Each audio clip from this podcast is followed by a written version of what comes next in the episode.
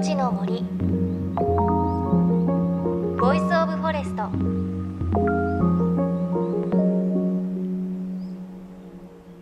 おはようございます。高橋真理恵です。さあ3連休いかがお過ごしでしょうか？私先週取材で山口県の周防大島というところに行ってきました。あの初めて私山口県を訪れたんですけれど周防大島っていうのは瀬戸内海にある島で次の日にその周防大島から愛媛県へフェリーで移動したんですがあの辺の海にはスナメリというイルカの仲間がいるということで皆さん知ってますか？本当にイルカによく似てるイルカのこうヒレがないバージョン背びれがないバージョンのあのイルカの仲間なんですけどいるということで見られたらラッキーだよなんてことを聞いていたんですが周防大島を出発してフェリーで本当にすぐ本当に3分ぐらいでこう船の後ろにできる波のところにねスナメリが現れて波にねスイスイ乗ってたんですよね。3頭ぐらい。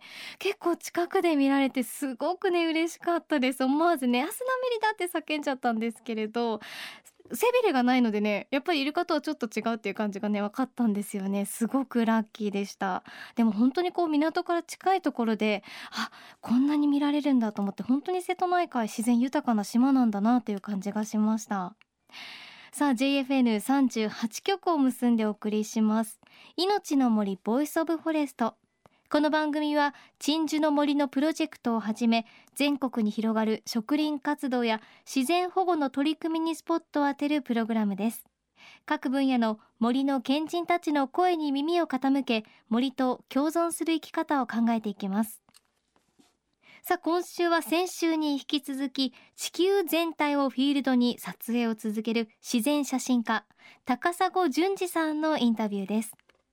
高砂さんが出されたばかりの写真集ライトオンライフ。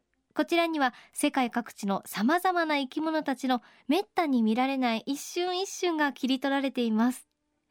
今日は高砂さんが出会った生き物の中で特に生命の不思議さを感じたお話伺います。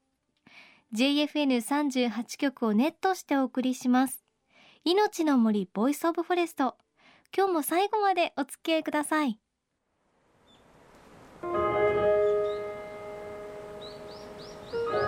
いのちの森。 voice of forest。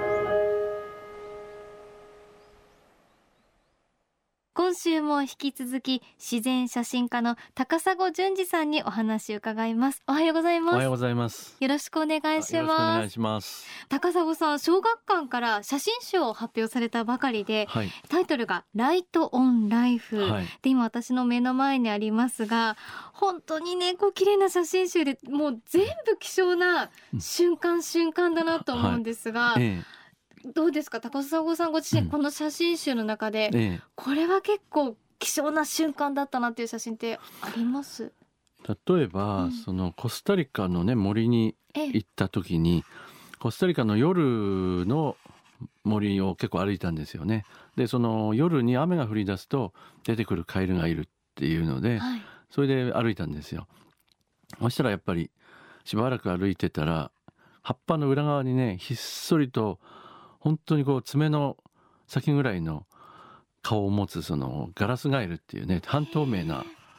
ああもう本当にこう鮮やかな綺麗な黄緑色。黄緑っぽいね。うん。で手も腕もあるし手もあるんですけどあんまり見えないですよね。これはねうん。もう透明に近いんですよ。透けてますね。はい。ええでガラスガエルって呼ばれてるんですけどこれがこの葉っぱの裏で密かに2匹がこう重なって交尾してしてあ交尾が。交尾してんですよね。うん。だからねそういうのを見て夜の雨降ってるね。森の中でほんの葉っぱの裏っ側であこうやって営みがあるんだよねって。うん多分それって探すとあっちでもこっちでもねそういう営みがあったり顔の可愛さもあったし、うん。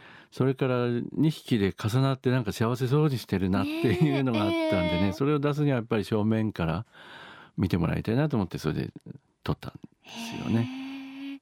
あの他の写真でも結構こう動物たちが、ええまあ、怠け者が餌を食べてる時の可愛い写真ですとか、なんかこうカメラ目線まるでこう高砂さんに優しい目線を送ってるような写真が多いなっていう印象があったんですが、ええええ。なんかそれは工夫されたりするんですか？そうですね。やっぱしねその向こうがこっちに興味を持ってくれたらいいなっていうのがええ一番僕が、あの思ってることで、うんそういう時の顔っていうのは人もそうですけどなんか目が輝いててそれでもうその生き物のなんか中身がか輝いてる感じになると僕は思うんですよね。えええええーですからまあそういうなんかその命の輝きを取りたいのでなるべく「うわ何?」みたいなこっちを向いてそういう気持ちになっている瞬間を撮りたい。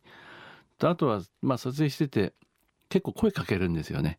声かける。「おい元気か?」とか言うとヒええュッと向いてくれたり。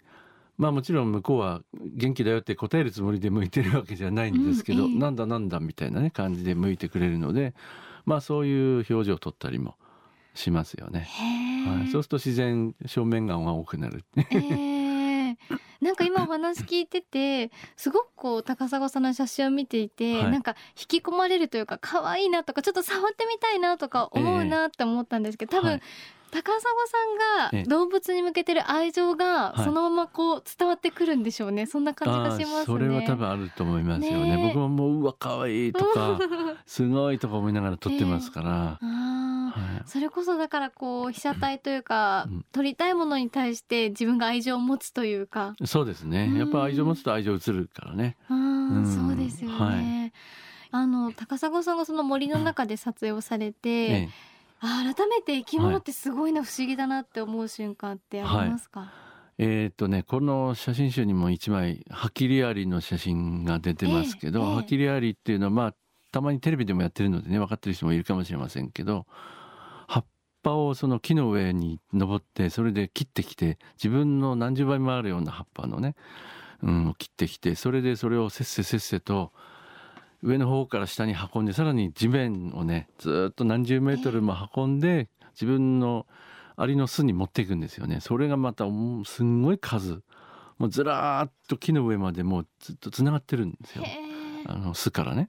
でそうやって延々とあの葉っぱを切って運んでって巣の中でそれを使ってキノコを栽培して食べて生きてるキノコを栽培して？キノコを栽培して。不思議ですよね。だから農業やってるんですよね。あそれをた自分たちで食べて？る自分たち食べてるんです。へえ、だからねなんかずーっと一生このアリたちはこの葉っぱを切って運び続けるわけですよ。うん。えーでもね多分疑問も何も感じなくってただひたすら無心にやってるんだと思うんですよね。ですからその農業やってるっていう意識があるかないか分かりませんけどでもちゃんとそういうことをやって食べてるっていうのも、へえうん、動画もちょっと撮りましたけどね、もうほんと地面いっぱい。今で映ってるのは、ええ。木の枝のね上に4匹ですけれど。そうですね。ブワーって。これが何十メートルもずっと続いて、へで地面もやっぱりそうやって歩いてるんですけどこのアリが歩くだけなのにもうそこに道ができちゃって多分何十年もずっと使ってるんじゃないですかね。獣道じゃないですけどアリ道みたいな。道です。そうですね。へはい、え、ちなみにこれはどどちらですか？これコスタリカですね。もうあっちこっちでこれはね見ましたね。あそうなんですか、でこれはまあなんか全体でなんか一つの生命体みたいに見えるというか例えば僕ら人間のお腹の中にもいろんな菌が進んでて、えそれで働きが整って自分っていうのができてるわけじゃないですか。だから考えようによってはそいつらも自分の一部ででみんなで「僕だよこれは」って言ってるような感じですよね。でもそれとちょっと似てるあれがみんなこんなことして一つの生命体っぽいっていうかね。まあそこからもっとこう広くしていくとこういういろんな命があって生き物があって植物があってほいで一つのまあ地球網みたいのができてるなっていう感じもちょっとしますよね。うん。まさにねおさっきおっしゃっていたつながりが見える写真ですよねそうですねさっきの本当つながりがね感じられます。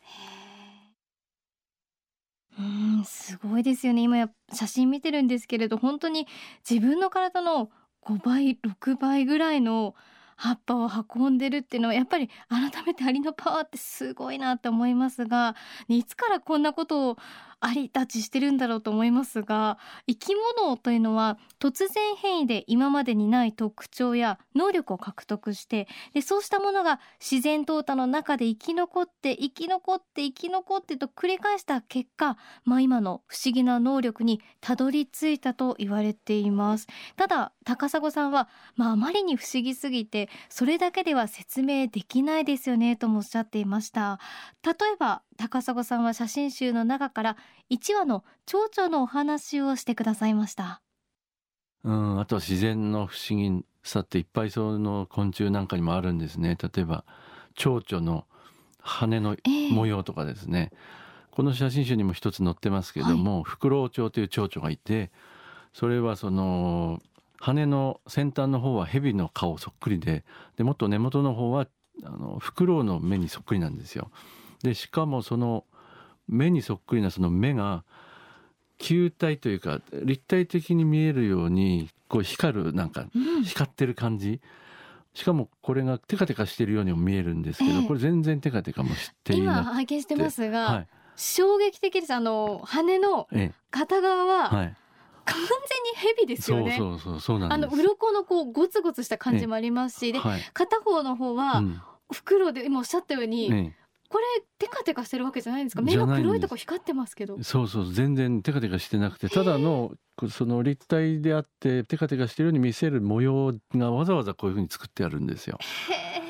僕も本当にギリギリ近くで見るまではテカテカしていて盛り上がってると思ってたんですよね。ね全然そうじゃないんですよ。だからもうどうやってこうなったのか 3D アートみたいですよね 本当にね。不思議ですよね。ただ淘汰されたっていうふうに言われてもそうかなって思うじゃないですか。本当ですよね、ね、すごいな。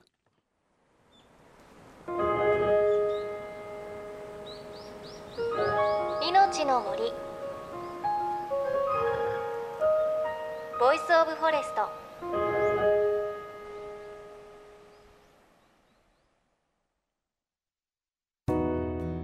JFN38 局では東日本大震災で被災した沿岸部に津波から命を守る森の防潮堤を作る鎮守の森のプロジェクトを支援する募金を受け付けています。この命を守る森づくりに取り組んでいる AIU 損害保険株式会社では中小企業を災害や事故から守る損害保険のラインナップビジネスガードを提供。AIU では法人会納税協会会員からのビジネスガード新規契約企業1社に対しどんぐりの苗木1本を植樹する活動を行い被災地の復興全国の防災減災に取り組んでいます。詳しくは番組のブログをご覧ください。いのちの森 voice of forest。今朝は自然写真家高砂淳二さんを迎えしてお話伺いました。高砂さんのお話ねずっと聞いていたいぐらいなんですよね。で最後に出てきたフクロウチョウ。これ写真集本当に何回見ても蛇もしくはフクロウにしか見えないんですがね高砂さんもおっしゃってましたがな進化っていうことはね学校でも習いますし、まあ、自然淘汰で生き残ってきたものが今のこう不思議な力を持っている動物たちだっていうことも十分わかるんですがこの写真見るとね本当にそれだけで こんなに蛇みたいな羽持つのこんな袋みたいな羽持てるのっていうぐらいすごく不思議でまだまだやっぱり生き物って未知の部分いっぱいあるんだなっていう感じがしますし写真見てるとあもっと知りたいなっていう感じになりますね。この高砂淳二さんの新しい写真集ライトオンライフは小学館から出ています。詳しくは高砂さんのホームページ Facebook などチェックしてみてください。来週も高砂さんのインタビューをお届けします。来週はハワイの神秘な森についてお聞きします。また番組ではあなたの身近な森についてメッセージお待ちしています。メッセージは番組ウェブサイトからお寄せください。いのちの森 voice of forest。お相手は高橋真理恵でした。この番組は AIU の協力でお送りしました。の森 voice of forest。